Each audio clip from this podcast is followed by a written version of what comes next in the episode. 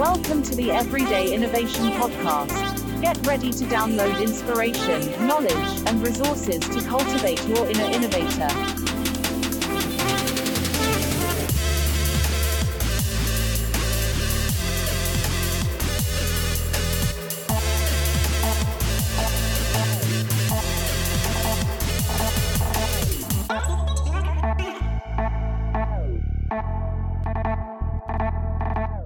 Welcome back to the Everyday Innovation Podcast. I'm Jordan DeVeccia, and today we have on Patricia Cosulich.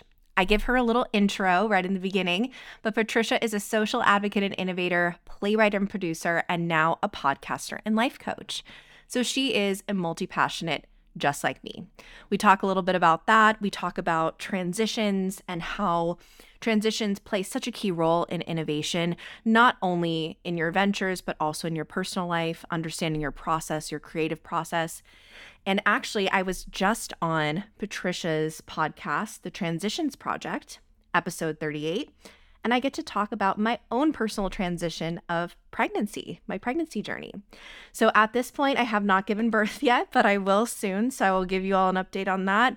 But for now, go check out her episode after this one so that you can listen to a little bit more about my journey. I hope that you enjoy this episode. Again, don't forget to check the show notes, check out everything that Patricia is up to. And I look forward to hearing what you think about the episode. Enjoy. Okay, I am here with Patricia Cosulich. So, I actually was on her podcast recently. We have had some conversations in the past, and now I'm so excited to have her here today to pick her brain.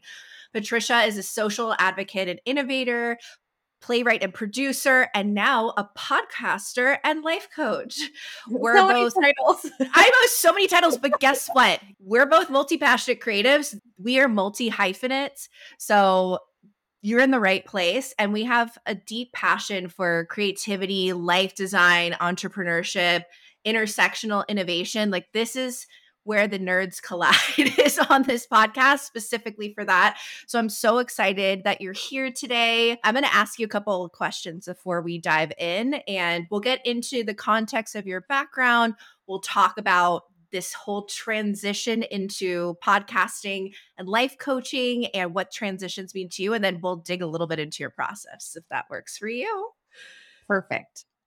Yeah, I'm excited to have you here. So, I wanted to ask you I feel like as multi passionate creatives, especially people who kind of cross industries and, you know, push themselves in that growth space, I feel like we're always learning. So, is there something you're in particular that you're reading or you're learning about right now that you want to share with the audience? So, I just finished coach training and I'm taking a little bit of a break from a lot of the reading, reading and work Mhm. just to integrate and slow down. And maybe we'll get into that. I'm since in, in the transitions world, I'm really into looking at seasons of your life. I feel like I was just in a Mm. really explosive, blooming springtime of just all these projects and ideas coming fruition. And now it's time for fall and for slowing down and for Yeah. shedding some leaves and all of that. So I haven't been doing as much reading in that sense. I've done a little bit more on relationships actually, and like Oh, feminine wow. energy and looking like focusing on some personal self things in addition to the work things. Nice. And so when you're going inward, and this can be part of this next question, what are some of your favorite self development practices? So when you're kind of tuning in, reflecting, you know, maybe getting into that cr- more creative spirit or that letting go season, what are some things that you like to do to really tap in? I have been singing and dancing a lot the past couple of days, Yeah. which I maybe wouldn't have even been super in the space for a month ago, but just the last weekend is just I just want to listen to music and sing along and dance and have these epic party like dance parties and then also more things that help with just relaxation and embodiment like gua sha and taking baths and just things that are very restful and recovery based have been really nourishing right now. It sounds like you're very much in the feminine energy right now with the baths and the gua sha and the dancing and the Yeah. embodiment. I love that. That- That's a season in and of itself. I think we have those little short seasons of being in that more embodied feminine and which clearly right now I am if you don't know already I'm pregnant so I've definitely been embodied very much recently but yeah that's amazing I sometimes you just go through those times where you just need to like move that energy through your body so what are you like what are you singing and dancing to right now So I was a musical theater kid, so it's been a lot of Disney songs the past couple of days, but there's, there's been a mix of other ones. I was I really liked Natalie Grant. She's a gospel singer. When I was a kid, Yeah. she was one of my favorites. And so I've been going back to Yeah. some nostalgic artists. Like I was listening to her. And then Avril Lavigne has some Lyme inspired songs like Head Above Water and nice. Warrior. So it's been anthems like that. And it's been a whole thing for me because it may not be the topic of today, but I, you know, I sang a lot. and I know you were a musician when you were younger. And and so I had stopped singing for a long time and my voice was hurting and was very fatigued. And that was why I took a Mhm. long break. And so as I've been healing and feeling better, I've been playing with what does it look like to play with this a little bit without doing it in a way that involves a lot of stress. So right yeah. So no, but it, it was a very emotional experience. Yeah, I literally cried three or four times. It was crazy, and I'm not someone who cries all the time. I was having a moment. It was like an emotional day. Honestly, truly, if I really want to get in my feels, as you would say, it's probably going to be singing, playing music, listening to music, dancing, anything where I can move that energy in that creative space, but not as much in that mental plane of maybe writing, for example, or where you're thinking a lot more about the language and the words. You, when you're singing, sometimes you actually are dealing with a lot of the language, but you're dealing with it in a less thoughtful way or it's more like you're singing the lyrics but you're not necessarily like analyzing the words so you get the you get that really cool experience of this multi-sensory activation without having to overthink it if that makes sense that's what i love about music in general it's very immersive without thinking very hard. yeah. I so I I wanted to ask you those just because I always am so curious to see and I'm so glad that you answered the seasons part of that as well because you know at any given point we're always changing. Innovation I always say is like a it's like growth mindset in action whether it's in your business or in your personal life things are always changing so you're going to have to find those things that are nourishing to you at any given point and those are going to change depending on what's going on in your life. But I wanted to set context and influence for what you've been working on recently. So, a lot of the pillars that I see for you are these the social innovation, this creativity and expression, life design, and they've really played a role in where if you're just reading your bio, you're an advocate, you're a playwright, you're a podcaster, you're a life coach, but really there's these thorough lines that go through all of that. So I wanted to touch on the first two first, the advocate and playwright, and give a little background of that as we go a little bit deeper into the other two that you've transitioned into recently. So I know you mentioned Avril Lavigne and her Lyme journey. So I just wanted you to share with us. We can, of course, in the show notes, give more of your Lyme background because I know you've been on a lot of podcasts for that. But I wanted to touch on your role as a Lyme advocate and what you work on to bring more awareness to that community. Of course. Thanks, Jordan. So I did a lot of advocacy and community organizing for other causes when I was younger. And then, and I think we have similar ish backgrounds in being very high achieving, very driven, a lot of ideas, and you like mm-hmm. you want to do so much, sometimes to the point of burnout. Mm-hmm. And so for me, the burnout intersected with me contracting Lyme disease, and it all happened within about a year of my father passing away, too. So it was a crazy time in 11th grade. And the very short big picture is that it took eight years for me to receive a diagnosis. And so there was a lot of medical gaslighting and pain during that time. And I had to take a break from advocating and pretty much everything. And then part of my journey back into advocacy was for the mm. first time to advocate for something that I had personally been affected by. And in this case, that was Lyme disease. And it took a while because I had to focus on healing for a while and I really couldn't do a lot of the outer focused work for years. Right. And when I decided to make that shift, I was graduating from undergrad on my way into grad school for a master's in social innovation. And that program is very geared toward founders and aspiring entrepreneurs or anyone who wants to make change, particularly in a business context or whatever is most sustainable. So you see a lot of people in the hybrid sector where they're in social enterprises or sometimes Mhm. NGOs. You see a variety. And so I knew that I wanted to start something for my capstone project. And I had discovered, since I had done musical theater for a long time, and then symptoms made it difficult to keep performing, I had pivoted. We'll talk about pivoting today into playwriting instead because it was creative. It allowed me to stay connected to theater in a new way. And I was really interested in applied theater, the intersection of advocacy and theater. And so I said, Mhm. okay, I'm going to write a play that addresses issues facing the Lyme disease community. And so it's a documentary theater piece. I interviewed patients, doctors, loved ones, advocates, and it's based on those interviews as well as my own personal story. It's a mix of fiction and nonfiction.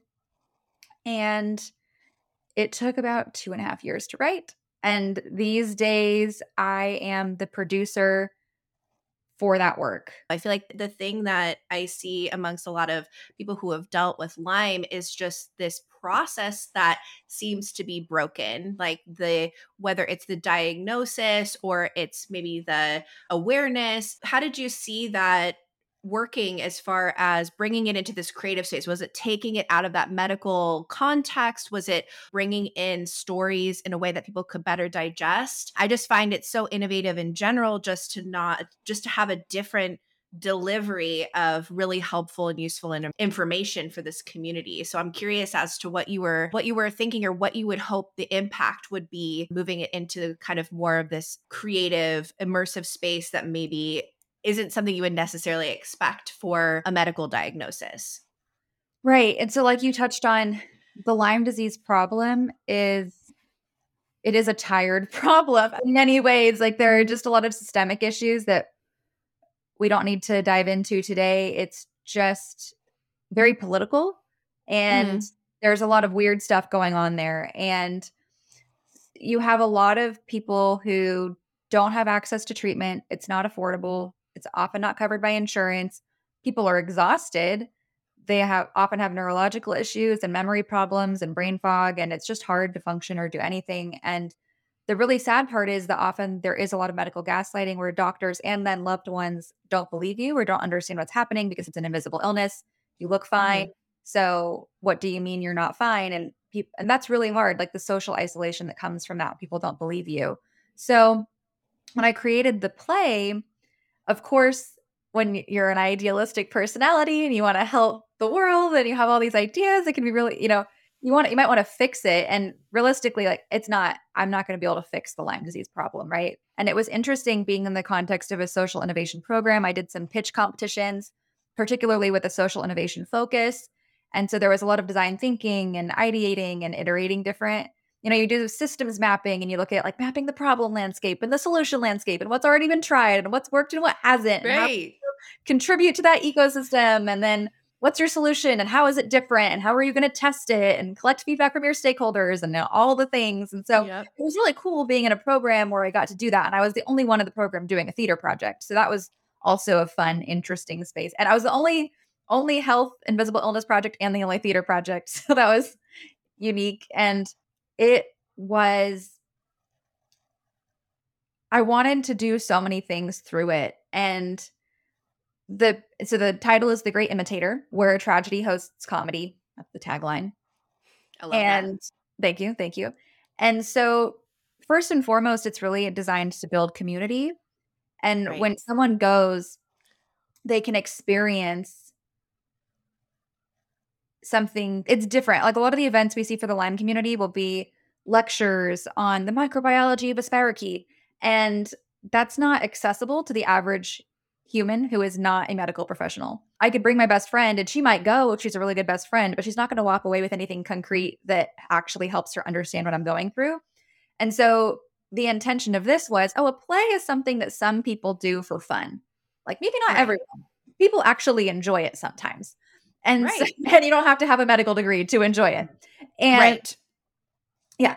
And the idea is that we walk in and we see and i tried to not just show the patient story but to also show what does it feel like for the mother for the best friend mm.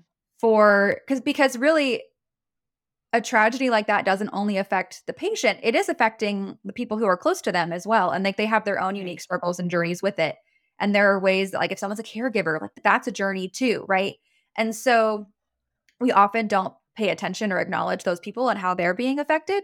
And so I wanted, as a community, for our little social units to be able to go to this together as a gathering and then go, oh, I see you in a new way. Right. I feel seen and heard in a new way. And I also can see you in a new way. And that can be very restorative.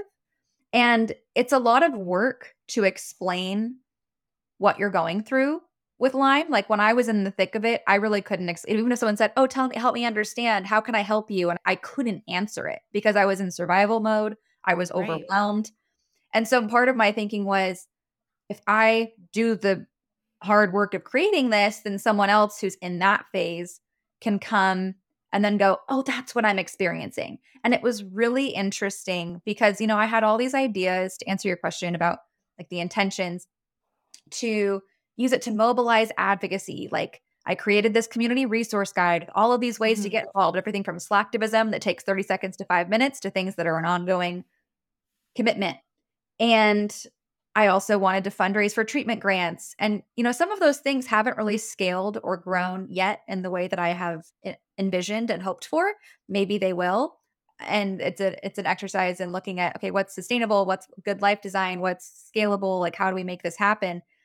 And then also celebrating that what it seems to be really effective for is people come and if they've lived it, they go, I just feel so seen. And that's so healing. And I wasn't expecting that to come back to me because I felt like I'd largely healed by the time I finished writing it. And the process mm-hmm. of writing it was very therapeutic in a way. And a lot of my friends started coming back to me and saying, Wow, I just had no idea. I knew you then and I thought I knew what you're going through, but I didn't really know what you were going through. And now that I've seen the play, now I do.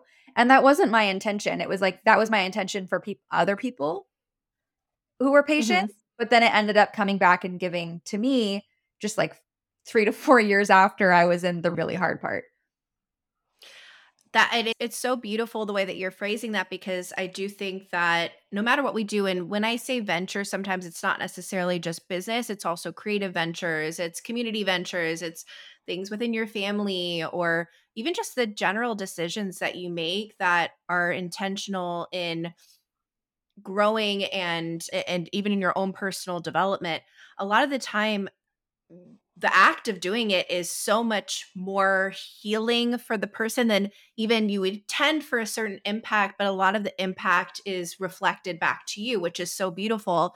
And why I do believe that impact really is kind of a conversation or a it's not about the thing or what you're doing it's also about what is the conversation that's now being had. And it seems that you were getting a lot of even if it maybe wasn't the feedback of the dollars or the this many signups or this many people signing up to go and you know be the street team. I'm not saying that's what you were doing but it, what, how people would measure success or dollars or whatever that might be that you were getting a whole lot of feedback on just people feeling seen or acknowledged. And from what i'm hearing the main problem was being seen or acknowledged. So you achieved that which is incredible. And i think sometimes we don't always acknowledge the things that really get down to the core issue. And what's really cool is you get to a lot of the things that we get to choose to do, whether again in life and community and business, they're an opportunity for us to develop ourselves and to like every entrepreneur knows it's a self development game too. so, no matter what you're doing, creative project, the creative process, you end up no matter what you're doing, you end up innovating anyway because you're getting that feedback and you're growing as a person by doing the things. You had graduated from your from your masters I remember, I think it was the last time we spoke, you were like, I'm in this transitional period. I'm really curious as to what kind of drew you into this transitional space, or how would you define like the liminal space, and how did that draw you in as opposed to this is so interesting to me because I'm either going through it or I'm seeing a lot of people going through transitions at this point. What inspired that like deep dive into that? I'll get to the personal piece in a moment. As far as how I see liminality, it is that life is transition and we are constantly experiencing change. Like we might think, oh, it's constant, we can be stable. And like life is always changing. We're always mm-hmm. growing and changing. And even if we want to get really nerdy, like things are usually growing or decaying, they're not staying the same. And so I went through so many events in my life, both big wins and some traumatic pieces. And learned that you know so many things would happen and so i made a fairly conscious decision in my early 20s to start you know you hear about embracing discomfort and mm-hmm. embracing change and i was more of a planner by right. natural orientation and i went okay there are a lot of things out of my control chronic illness especially puts a lot of things out of your control and right. so I said, I can sink or swim. I can learn to adapt and embrace this and ride the waves, or I can be crushed by them. I guess I'd rather do it in style. So I'm going to learn to embrace change and make it my beep out some words. oh um, no, you can say whatever you can say whatever you want. She was trying to say bitch. there you go.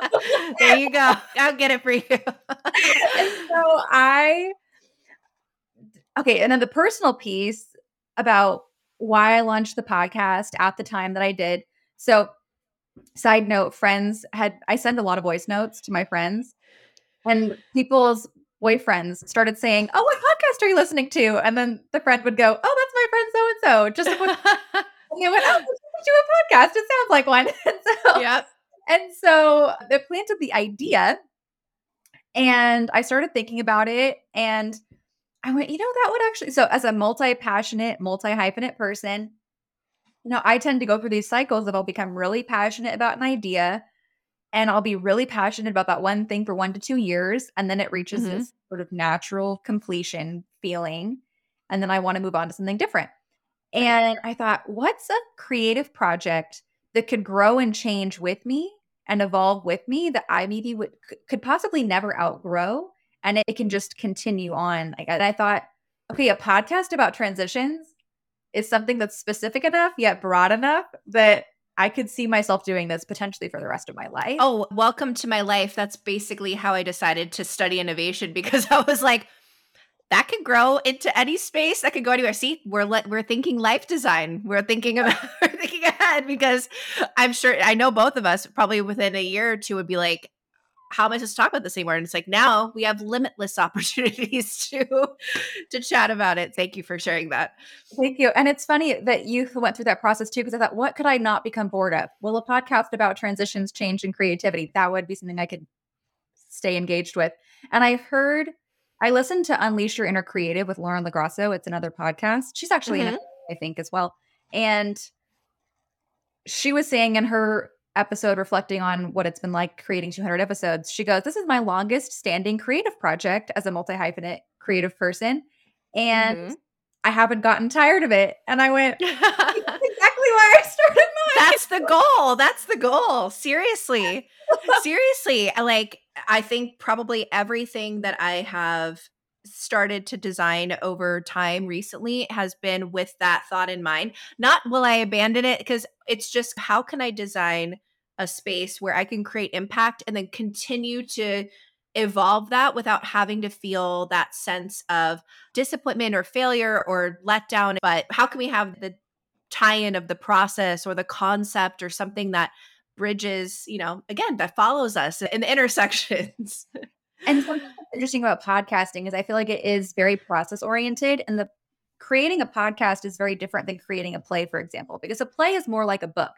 You can spend Right. a lot of time creating it, and then someday there is a final draft or a draft that you say, okay, I could keep editing this for the rest of my life, but I'm stopping now. And this is it in its full form. Whereas, a- and there is a little bit more of a bent toward perfection and fine art, and it could be more warranted mm-hmm. in that space. Whereas in podcasting, it really doesn't need to be perfect. And you're create, it's much more conversational and fluid. And I'm releasing episodes every week and have been for, I don't know, um, not quite a year, but since March. So it's been a while. Yeah. And it's and it's I feel like that's a great real life tangible way of practicing testing and iterating ideas. It's a great way to test out content and self-expression and see what lands and what feels good and even to work out ideas through the process of making it. So Right. it's actually great when you think about a design thinking approach to life. Absolutely. And you also, yeah, you get to go through that iterative experience much more quickly. You know, it's those things where you can start to play with those ideas without it having to be something that you're, like you were saying, like in fine art, you're overly editing, or you would have to script way ahead of time, or you would have to schedule all the filming to do for a, short film or a movie, which you're iterating as you go. But at the same time, there's only so much you can really do and change at any given point because you have to have a little bit more of a plan and you also get again that like community feedback but i just find it a very efficient way of getting some really great conversations out into the world That's super smart. And I want to add something about life design. yeah With the podcast, so I was doing all of this Lyme advocacy, and that had become a big part of my life. And I think the identity that others put on me, where I started to be seen as the Lyme girl. And Mm, that was useful to a point in that it allowed others to connect with me and then introduce me if they go, Oh, I have a friend or a cousin or a neighbor and they're struggling. Let me introduce you. And I love that, of course. Like I love connecting. And then at the same time, I did start to feel pigeonholed a little bit. And, you know, you hear a lot of times with any kind of invisible illness or disability, how they go, okay, I'm not my sickness. Like I'm a whole person with personality and interests. And this is just a thing that happened to me. And so I started to experience a little bit of that. And it, I did become a little frustrated because I went, okay, I have a lot of interests and creative pieces of who I am that uh, also were maybe taken away for a little bit because I wasn't healthy enough to pursue them. And so as I healed, I wanted to reclaim that and say, oh, I'm reclaiming what I want to do in addition to who I want to be. And Right. so I thought, okay, how can I branch out? Because I didn't want to leave the Lyme community behind. Some people do as they reach remission. And I think that's a very valid choice in terms of what you need to do for your own boundaries. I just said, okay, for me, I'd like to, I'd like to stay connected. And I also want to branch out and branch beyond because I am a whole person beyond this. And so I said, okay, how can I do that? And at the same time, I was starting to really feel better. And as I was feeling better, you know, I went through a lot of work of grieving and accepting chronic illness and learning to live with it and letting go of maybe what no longer served me and even learning to be okay with certain limitations.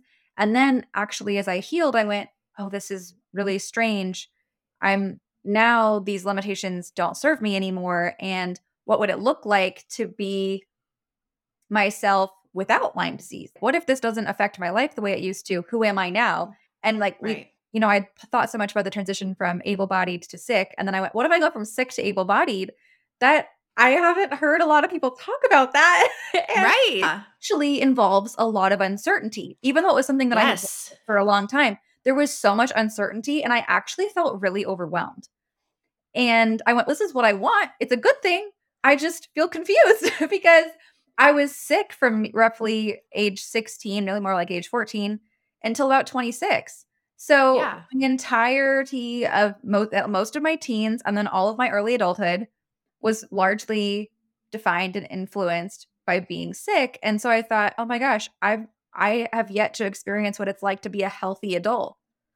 Who am Right. I as a healthy adult without this thing that's been looming over my life? And so I actually really struggled with that and felt a little nervous. And like I say in my current podcast description says, I felt like a fearful little fish out of water because I just felt so out of my element and confused. And I thought, okay, I want to branch out. I know a lot of really cool people like powerhouse advocates and entrepreneurs and just impact leaders, right. really cool mm-hmm. creative people. And I said, okay, I know most of them have been through something really hard, but they may not talk about it publicly. I wanted to go and move into this post traumatic growth rather than talking about what happened. I wanted to talk about how did you move forward after it happened? Like when the tiger is right. chasing you, then what? Right. And also, how do you, and there's also the, you know, we often hear these stories of triumph and overcoming. And we may not talk about the awkward middle stuck phase where you just don't know what you're doing. Right. and so, exactly. I really wanted to get into that. And so I said, okay, I can interview and talk to guests who have not just been through chronic illness. it will include guests with chronic illness, and it could be any variety of other things. Like at this point, I've had guests who are survivors of domestic abuse, or. Maybe they've had, there are just so many different things a person can go through. I, for me, I like the diversity and the variety of life experiences and types of people. And it's something that doesn't discriminate, really can happen at any stage of life. It's just something we really aren't exempt from and the way that we navigate it our I think really it speaks again to like our process and how life design like intersects with that. And, you know, it was so interesting earlier you were talking about systems, right? You're looking at these frameworks and with I had this conversation actually in a mastermind recently about how much more creative we are sometimes with systems. And it doesn't seem like a yummy thing for people who are creative. So be like systems, ew, what? But systems aren't necessarily, oh, let me go ahead and map out every single thing like you may be doing in some sometimes in design thinking being one of the one of the tools that I think does bridge that gap very well and bridge that space very well. But a lot of times it ends up being something as simple as our routines or something as simple as really cultivating our network. So these things that we can lean on and get support from our community. These are all systems that we partake in. It, the conversations we have the the ways in which we reflect after something happens i think that's probably one of the most underutilized skills in the world is after something happens or after we finish something or after a conversation we have that's either great or it's troubling. It doesn't even matter the context of it. There's a sometimes a lack of okay what did i learn from that? or you know what can i do going forward? and instead we pro we don't process it and we just hold on to it or it becomes something that ends up turning into maybe a limiting belief or turns into a something a little bit more insidious that it probably doesn't even really need to be. So as you were moving into this new identity space it wasn't just about you know okay what do i what am i going to do for work after i graduate? or whatever. It's it was like who do i want to be post grad, post, or even post moving out of chronic illness or the identity of holding on to this. I know that you were looking not only at the the podcasting as a way to have that impact and express and work on something meaningful and creative, but you also were looking, I know, into being able to do a lot more impact one on one with people in the coaching. So I'm curious to see how those kind of intersected and what the transitional period meant for you. Thank you for picking up on all of that. So, the podcast and the coaching definitely are designed to complement each other. And yeah. the podcast, it's cool because it's almost like a form of market research. Of course, it, it is different doing a recorded public interview compared to a one on one confidential interview. People right, are a little right. bit differently, but it is a sustainable way to really continue learning about people and how they handle so many life transitions, which will inform my coaching practice. And it's, right. I get to be curious about so many life stages. I feel like it gives me a chance to connect much more deeply to the human experience and so mm-hmm. many different parts of the cycle. Like, I plan to do more on we so teaser for your episode. It's Ooh. the creative process of becoming a mother and that gestational process of being pregnant and that's a right. really important part of the life cycle. And I have an episode with Mark Way on becoming a father for the first time and what it's like with a new baby and a toddler and adjusting to that. And so there's, you know, there's birth, there's new life, and then there are episodes on grief and unfortunately on death. And I plan to do more on that and on illness. And then there's everything about career and on pivoting, starting a new business, ending a business, switching majors, accomplishments or failures, and recovery of different kinds, whether it be addiction or something else that happened, right? And so I feel like it allows me to connect to so many parts of just the life cycle and Right. much more deeply to it, which is a really beautiful thing to be intentional about. I feel like such a capital T truth, you know, cliche literary person, but it's like, what is the human experience, right? And so Right, right. that, you know, if you're a life coach, that's all very relevant Yes. And yes. super relevant. And so for me, I launched a group coaching program. Actually, it started three weeks ago. It's all super new. And it's called Your Next Chapter. And it's about navigating new seasons of your life. And how do you be really intentional about who you are, who you're becoming, your support systems, your support practices, and how are you testing and iterating your own life and collecting feedback and being compassionate with yourself. And just, you know, I, you and I are both very achievement oriented people. We like to do Right. a lot of things. And so it can be a learned skill to say, okay, how do I keep doing and do it in a way that feels good that I can keep up with and maintain my health in the process? So Right. Getting excited and carried away. But that's Oh, no, that should be a sign that you're moving into a space that is really sustainable for you because that kind of energy management is such a big piece of it. I think that's probably what I learned the most from being in the sustainability sector was much less about the actual resources themselves and the environment and the climate but really understanding what does sustainability mean for me or my life or someone else's life or their process and is something that's not sustainable really something that you need to continue doing and that's a huge part of innovation is that kind of letting go and i'm curious when you bring when you have people coming into this process and we can dig into your not just i, want to talk about your coaching process and i also want to talk about your innovation process in general because that's probably going to be similar but slightly nuanced because there's an approach to people and there's an approach to like how you work through a problem or work through things so we'll get into that. But i'm very curious going into your coaching process um first of all as a life coach how would you define that? What exactly for you does it mean if someone is saying that you're their life coach? What are you helping them with in their life So foundationally, I believe that the client has the answers within them, and I'm just there to Mhm. guide and ask questions and help them uncover what's best for them. Because at this point, I don't often believe that giving someone advice is always the best approach. There's a time and a place when consulting can be very useful. But if I tell them what to do, that may not be the right answer for them. We might have slightly different cultural contexts and views and what I think is best for me based on my personality and strengths may not be what's best for them. So it's really like more process oriented of helping them figure that out for themselves. And as far as focus or niche, for me, I'm really passionate about working with especially creatives and entrepreneurs and artists, Mhm. impact focused individuals who have a lot of ideas, want to make a difference, and then looking at, Right. okay, like I'm going to connect with someone easily who ha- is a kindred spirit in terms of they're very creative and driven. And so there's often a big piece about understanding preventing or recovering from burnout. And it's like, how do I, you know, we t- you talked about systems and structure. And especially if you are very creative, we often are averse to structure. I've been there. Mhm. And then you, and I actually, systems, that was my intention, my word for the year in 2020, which is oh wow yeah. yeah And it was such a thing of, okay, like, how can I go from this loosey goosey, unstructured, I need creative flow to figuring out what's the container that I need. And so at this, and I'm constantly testing and shifting this around to go, okay, what's working for me in this season? What's working for me with this project and for this new level of capacity in my life? And I found that having one flow day a week really helps. One day with Yeah. no plans, no structure. I get to just do whatever I want on my own impulsive whim and spontaneity and you know all the things.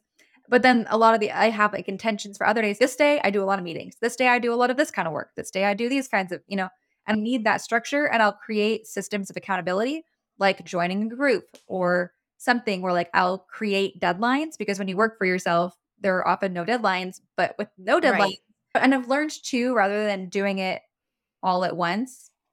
Okay, this isn't even your question anymore. Do you mind? It's fine. No, that's totally fine. No, it's good because it's all related. But I got you. I got you. We're on a, a non-linear path here, meandering around. So I would recovering from perfectionism. I realized, okay, I need to because I, I had a tricky relationship with deadlines. I went, okay, I need to find ways yeah. to create checkpoints or deadlines that maybe the goal isn't even perfection. It's just like a, a guidepost. It's like a marker on the hike where you go, we Right. right. this many more miles and this many more miles and do it in a way that feels good and isn't too stressful or overwhelming for me. So Right. that's something that I can help people with. And I see it with prospective clients and with clients where they want to, they go, I don't know, I have all these ideas and I want to do all these things. And oh, but I need to learn to be gentle with myself. And I'm going, yes, I know. I know you need to. Yeah, I know you do. do. I know.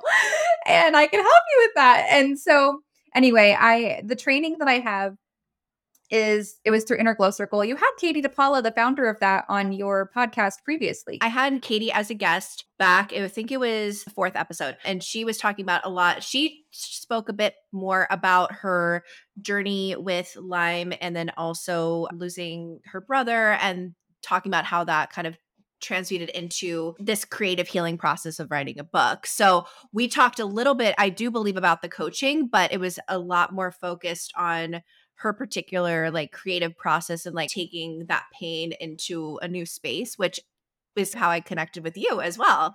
So yeah, so so you did Inner Glow Circles program, right? And so I actually met her through Girl Boss, and that's how we met was because we had gone on a retreat and we had met each other in Colorado and hung out and then just kept in touch. And by having her in that network, I was able to watch her story unfold and move into this new space.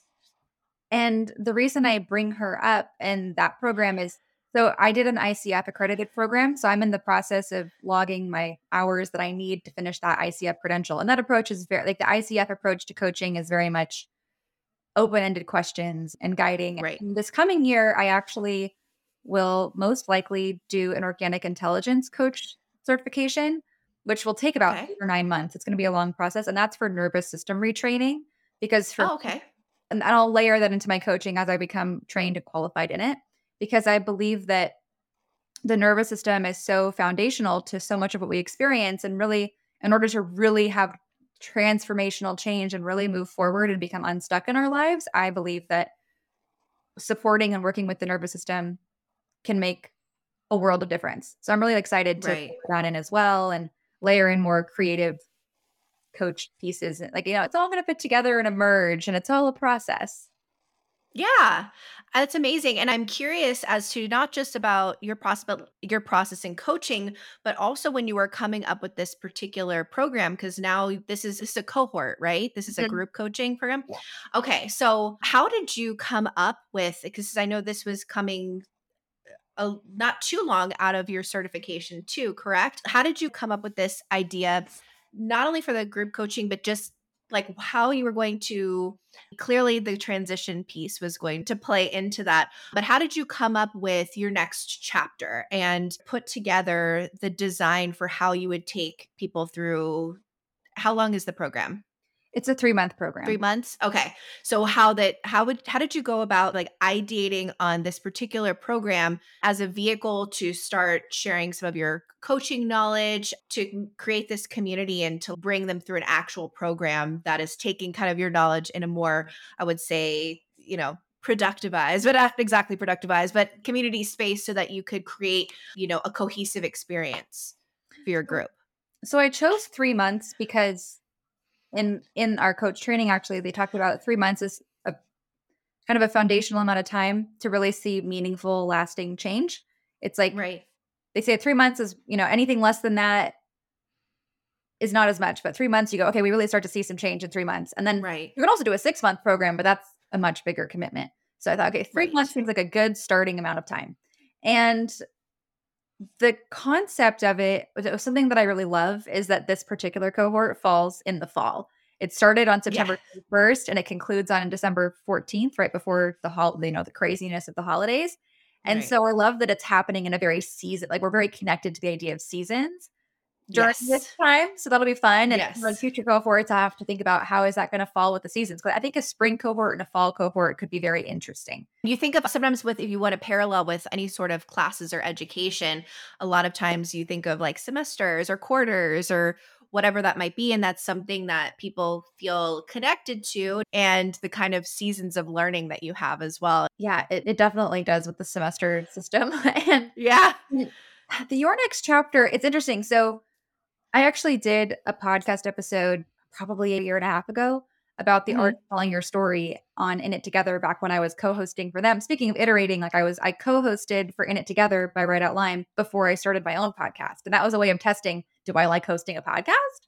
And yeah. Yeah. anyway, this art of telling your story was all about you know how do you go through the creative process of writing a book or telling your story in another format and while that's not the fo- the current focus of my coaching it, that idea resonated with me a lot of taking writing language and imagery as a metaphor or a symbol for designing your life so that's part of where your next chapter comes from is thinking about creating what's next and like creative. And I found that like, I was attracting folks who were also creative writers. By no means are the majority of my clients all creative writers, but they're just some of the people that circle around my little network, my pool of people. Right. And I thought, well, this is Yeah. fun. Like we're excited about the idea of creating a new chapter. And that honestly, a lot of it was based on I felt like I was in a new chapter. And I was excited. And I what's really interesting about this program is that it's going to be best for someone who's in a period of a lot of change. And Right.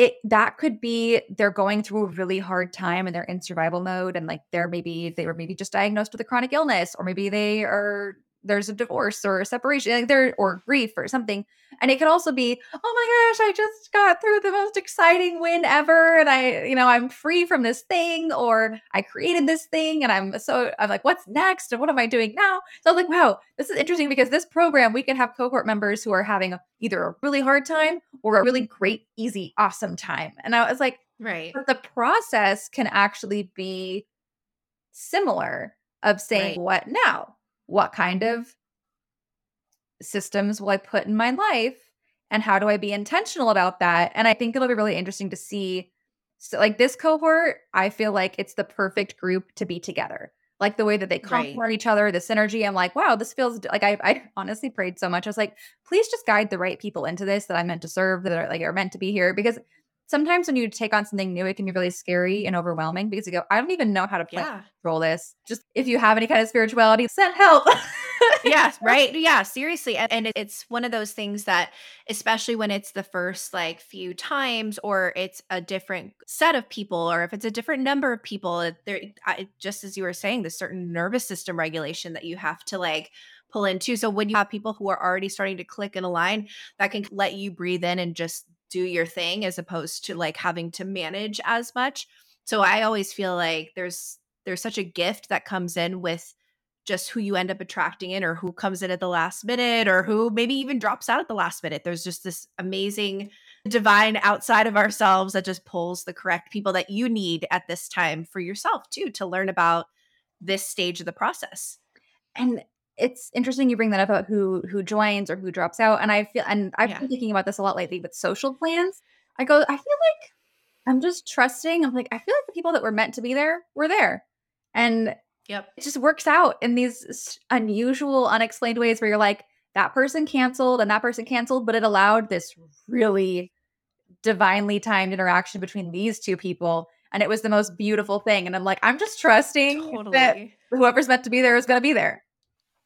Totally. And so when you're talking about this, the next chapter, what is the experience as you're going into this about like the conversation of letting go? So I'm curious because you were talking about that fall and winter, and this is your first one. So is there some conversation on that, or do you have any advice for people out there who are maybe holding on to some things that maybe they should let go? So I believe that clearing space is really important. And so we actually did that two weeks ago in our program. Mhm.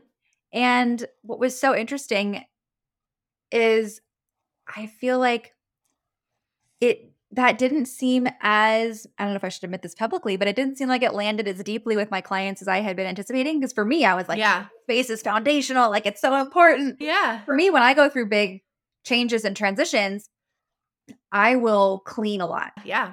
And for me, that hel- uh, very consciously helps me feel it's part of my process of letting go, Right. moving forward. And so I've been going through a mm-hmm. bunch of old papers and recycling and went through my entire closet earlier this year and just all these, you know, all of that kind of thing. And I remember talking to and some of my clients were like, I've never done that.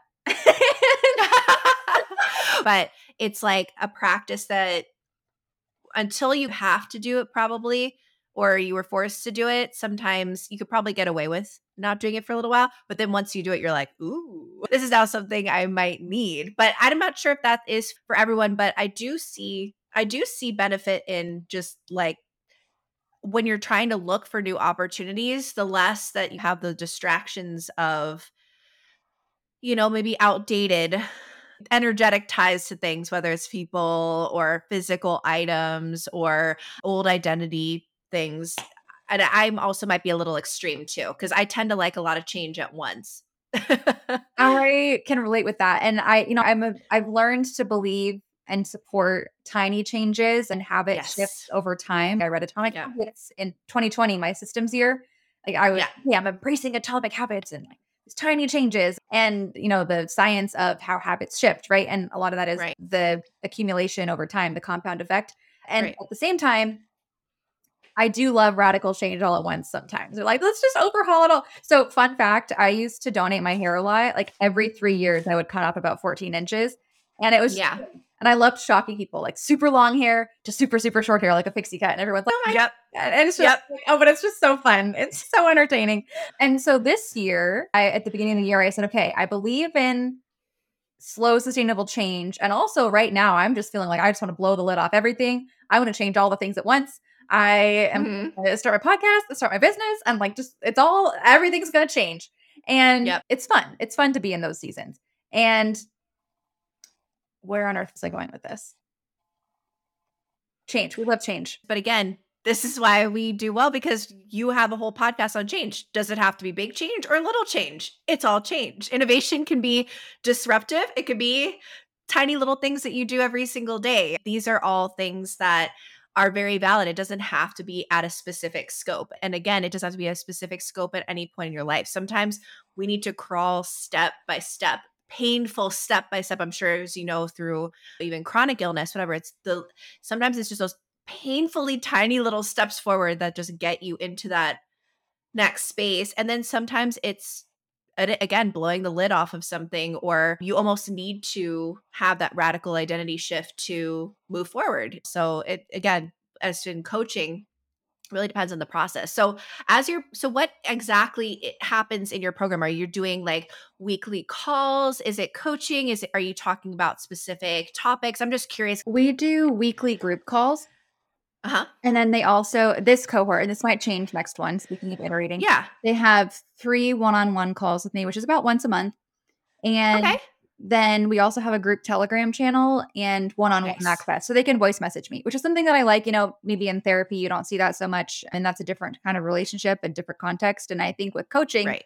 it's nice that you can have those touch points and support of just check-ins of, oh, here's a question, or here's a win, or here's this, and it also allows for some accountability of just saying, hey, you know, you can send me a message to celebrate when you finish blah blah blah commitment that you made. Right. And so that's the structure. And something I want to share a quote that goes back to something you just said, reminded me of one of my favorites.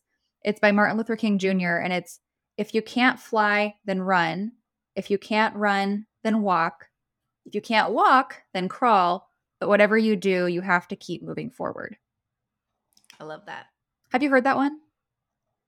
I have. It's been a while, and I'm so glad because I wanted to ask you your favorite quote, and you got ahead of me. That's probably one of our key aspects that we agree on. Is just, I think there is this level of even no matter what, there's just this moving forward and this wanting to get just a little bit better, do a little bit better for the community, do a little bit better for your podcast listeners, do a little bit better for yourself and this given time or your client or like you just said like you were like with a disclaimer that i may iterate this and honestly it's on brand for us because we're in we're in a transitions change next chapter innovation space. We do like to iterate we change we like to navigate that and help other people navigate that. We have to continue doing that ourselves and we can set that up for the community as well and say look there are going to be some things that change and that's okay and this is how we can navigate that together and going back i love the whole voice note aspect because these are the little things that you think that they're little but they're not. They start to inform you right? It's your experience of that's your way of communicating with your friends in your daily life the way that it's natural for you to speak on something and give it advise in that way consult coach in that way. So if you're doing that with your friends and it's a space that makes it easier for you that the podcast totally makes sense. The coaching totally makes sense with the voice notes, them being able to respond to you in the same way that you would want to respond to them totally makes sense. It's the little things I think people get too much in their heads on like strategy and over designing, but really like voice notes are like a key part to all of your systems, right? And that's the easiest way for me to communicate with people. So that was just a little thing I picked up from yours. It's a great lesson in just like your own introspection of what works for you and your systems. So then how do you just to take one more peek into your process, how do you gather feedback and iterate that into your process as you're what are you hoping to do also as well maybe in whether it's your podcast or in this group coaching program how do you plan on getting feedback from your community and bringing that into your space that's a great question and i'm still figuring those systems out because they're both pretty new ventures. So I think I have yeah. systems in place for how I evaluate myself and my personal growth. Like I do quarterly reviews right. of myself and I do monthly check-ins of myself. And I feel like that system is, you know, I've been doing it for a couple years. Whereas the group program, we're, we haven't even finished our first month. So right. right now the feedback is really just seeing, okay, when do my clients seem most engaged? Am I receiving notes from them? What's going on? But it's not the most structured. And of course, at the right. end, I will be asking for feedback, you know, for testimonials and also like things they would improve or wish to see different in the future. And I'll probably do something like that midway through because it seems a little silly to, you know, often we only collect feedback. A lot of like a lot of jobs and a lot of things they make you do a survey in the middle or, or whatever. But like, right, I, right. know some things before they're done. So I'll do something. And then also for the podcast, you know, it's interesting that you would ask right now because I just within the last month or two started thinking, okay, it feels like time for a change. I want to evaluate the content I'm creating and if I want right. to take a slightly different approach because I've been doing it for a little while now. I'm up to more than 35 episodes. And so I want to think about, okay, what is it time for a slightly different creative take on this? And I'm actually right. meeting with someone later today and we're going to talk about it a little bit. And I'm figuring out, okay, how do I ask? Because I might even honestly post on social media and say, and yeah, hey, what are your favorite episodes and why? Or what do you like most about them? And, you know, it's interesting because people, I think I have great interviews and great guests. I have had some people recently say, I just really love your solo episodes. Can you do more of those? I'm like, okay, maybe I'll do more. Yeah. We're figuring it out. Yeah. And the thing is with feedback too, I think it's just having those channels that are open. So if you tend to use social media a lot, it's putting something up or polling some people or you know, what's a favorite episode? Because a lot of times we'll get feedback and we have to be very discerning of what actually is actionable or even worth doing because sometimes it's not sustainable for us. So you, even though sometimes your community may want this or that, there may be some consideration of that, but you can't necessarily even at that point do something eh, you know in that space because it's not sustainable for you or maybe it's not in your longer term vision. So it doesn't mean you have to just ask for feedback and be like, okay, now I got to take this, even though as much as, you know, we would love to do that uh, for everyone. I think people will, again, creatives, I feel like sometimes get a little nervous. Okay, feedback? What are you talking about? Don't tell me, don't tell me you don't like that. you know, and the thing is, that's honestly probably one of the biggest tools for growth and innovation is literally just like having a one-on-one chat with someone and asking a few extra questions. It doesn't have to be anything that's even constructive criticism. It's just opening the door to seeing, okay, so based on what I'm seeing here, what could I change next? Jordan, you bring up some really strong points and I want to add to it. So you mentioned how it can be hard to receive feedback, and especially for someone who's really attached or almost married to their creative ideas, whether it's their business Mhm. venture or their artistic project. I've seen it a lot. You see it in pitch competitions when people are definitely Yep. critiqued, and you see it. I remember even in my playwriting class, you know, we say, oh, like there was actually a rule when we did a reading of someone's play. You, the two questions were, what did you like most? What was most impactful about this piece? And Uh-huh. what was, un- what, if anything, was unclear? Yeah. And those were the only two questions. And it's very open ended. And the playwright was not allowed to speak. They were not allowed to respond. They had to just listen because Yeah. we get defensive or we try to explain. It's like, no, there's juice here. Because even if your creative idea is the most brilliant thing ever, it's important to know is the audience receiving that? Because Right. maybe it's not coming across the way you wanted and the idea itself is brilliant and so it's important to learn to not take that personally and it can be really hard to not Yeah. take it personally and something that i want to add is when you are because it's okay to be a little sensitive sometimes and it Yeah. can be a learned skill i've worked on this is when am i ready to receive more constructive criticism and when am i not and being very Right. conscious about how I communicate and set boundaries and also invite because I used to say, oh, you know, I didn't have as much personal power and confidence and self trust. I, I think that self trust was big. And so I'd be Right. open to opinions from others. And then often I had started to learn, okay, even though they're a smart or good, well intentioned person, they're actually not the person to speak to this particular problem because Right. they're not in the inner circle for this industry or for this personal issue. And so I really don't want to be inviting them into that. And it's too much noise. And so I start, and there are a lot of other things going on there too. And so I started learning to, first of all, just by showing up with more confidence and more self trust and being clearer and communicating this is what I'm creating, this is what I'm here for, this is what I'm doing. I wasn't seeing it as hesitantly, and that invited, naturally invited less criticism and questions from other people because of just me saying, this is what I'm doing. And I would, let's say that I, first of all, I just found I was receiving less criticism when I showed up with that. Also, though, Right. sometimes I would go, okay, I want to know what's going on, but I'm not really ready to receive feeling attacked. Right. like, Right. Right. I was like, if I don't have the capacity for that today, I maybe only ask, oh, what's your favorite part or what's resonating with you most? And I would only Right. ask positive questions. And that's still Yeah. valuable feedback because Yes. even if they're not telling you what's not working, by telling you what's working, you know what to amplify and focus on more. And that's more of a Yes. positive psychology approach. And you can do a lot with that.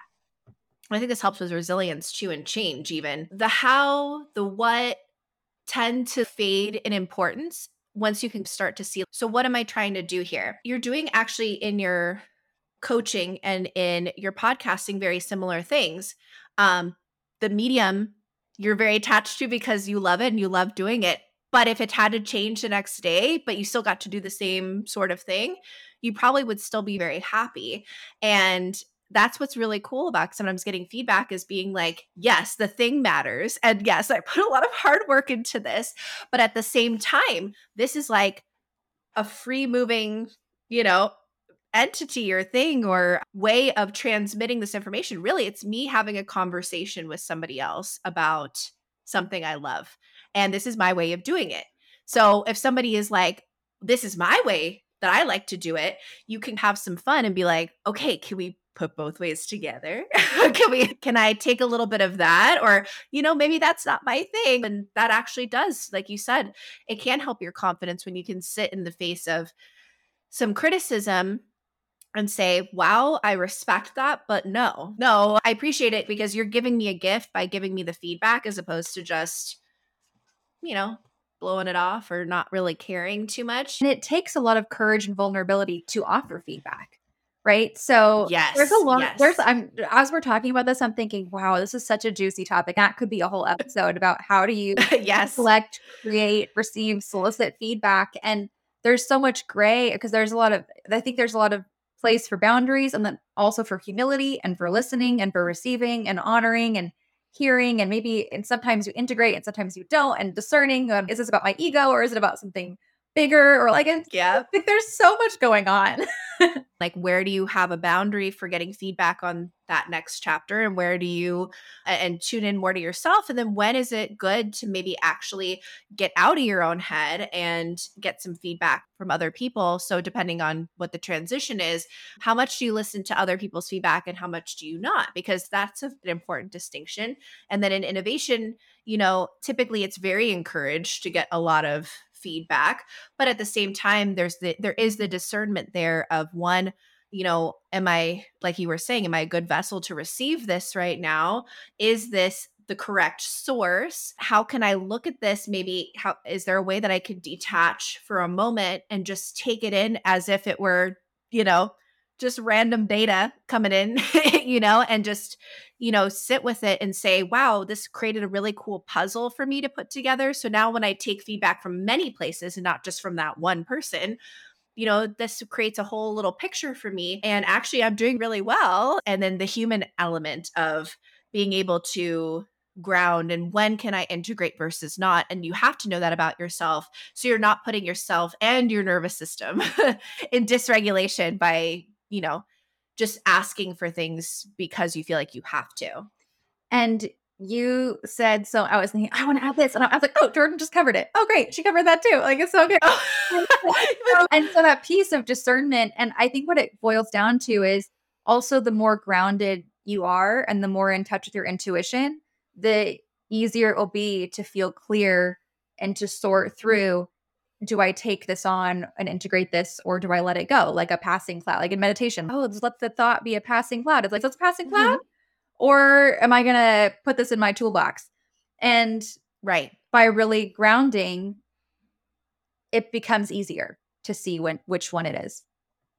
And the toolbox aspect is a huge piece of navigating change and also integrating things as you get that feedback. It's the loop that goes back in. And as you start anything new, whether it's a totally new venture or it's just iterating on something you're already working on, that great advice goes into the toolbox along with the podcast that you're listening to, the reading, the coaching that you're getting. You know, you have your community support system. Like these are all things that you're just adding to your little knowledge bank, your little toolbox, your little foundational set of things that you get to collect throughout life or let go of throughout life, right? So that's why I feel like we're such kindred spirits in that we love to help people add to their toolbox of things that they can use so they can iterate and go through that process more quickly and navigate change better. But anyway, I don't want to keep you too long, but I wanted to thank you so much for you coming on.